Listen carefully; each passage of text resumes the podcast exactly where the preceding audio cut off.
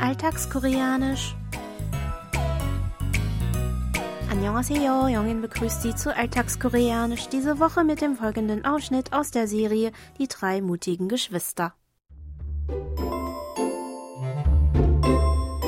저도 그랬었는데요. 아버님 아들 김건우 때문에 바뀌더라고요. 그래도 노력 안 해도 돼요. 그냥 편하게 지내. 그래야 서로 좋지. 지금은 저도 눈에 콩깍지 구간이라 이렇게 같이 있고 싶어요. 콩깍지가 단단히 끼셨네요. Hyunjung zieht bei ihrem Freund Korno und seiner Familie ein. Ihre Beziehung stieß bei beiden Familien auf Widerstand, was aber ihre Liebe nicht getrübt hat. Sie ist glücklich und ihre Liebe zu Korno macht alles wett, auch wenn sie mit Kornos Familie zusammenwohnen muss.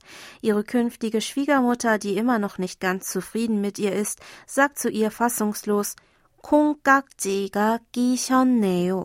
Ich wiederhole. 콩깍 지가 끼셨네요. Auf Deutsch, Sie sind ja von der Liebe völlig geblendet. Hier noch einmal das Original.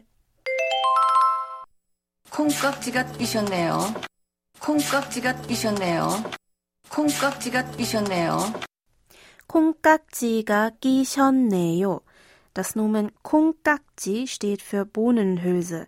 Daran hängt die Subjektpostposition K.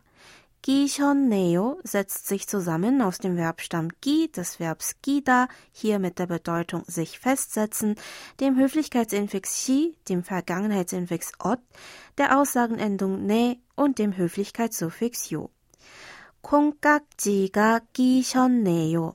Noch einmal. 콩깍지가 끼셨네요. Bedeutet also wortwörtlich, Bohnenhülsen haben sich bei ihnen festgesetzt. Hören Sie sich den Ausdruck noch einmal im O-Ton an. 콩깍지가 끼셨네요. 콩깍지가 끼셨네요.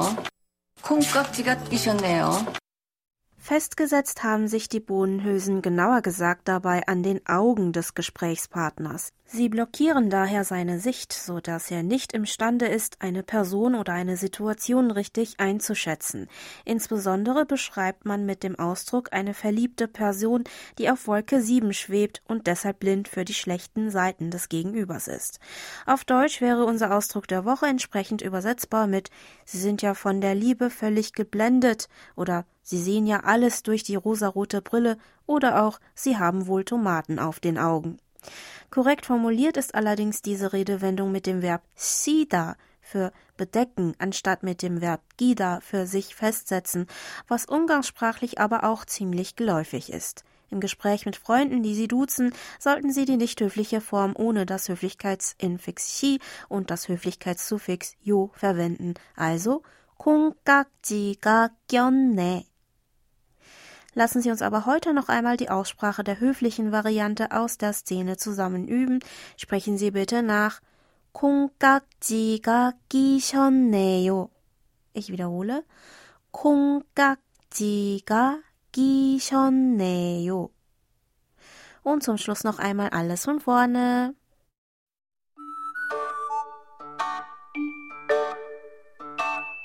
저도 그랬었는데요. 아버님 아들 김건우 때문에 바뀌더라고요. 그래도 노력 안 해도 돼요. 그냥 편하게 편하게 지내. 그래야 서로 좋지. 지금은 저도 눈에 콩깍지 구간이라 이렇게 같이 있고 싶어요. 콩깍지가 단단히 끼셨네요.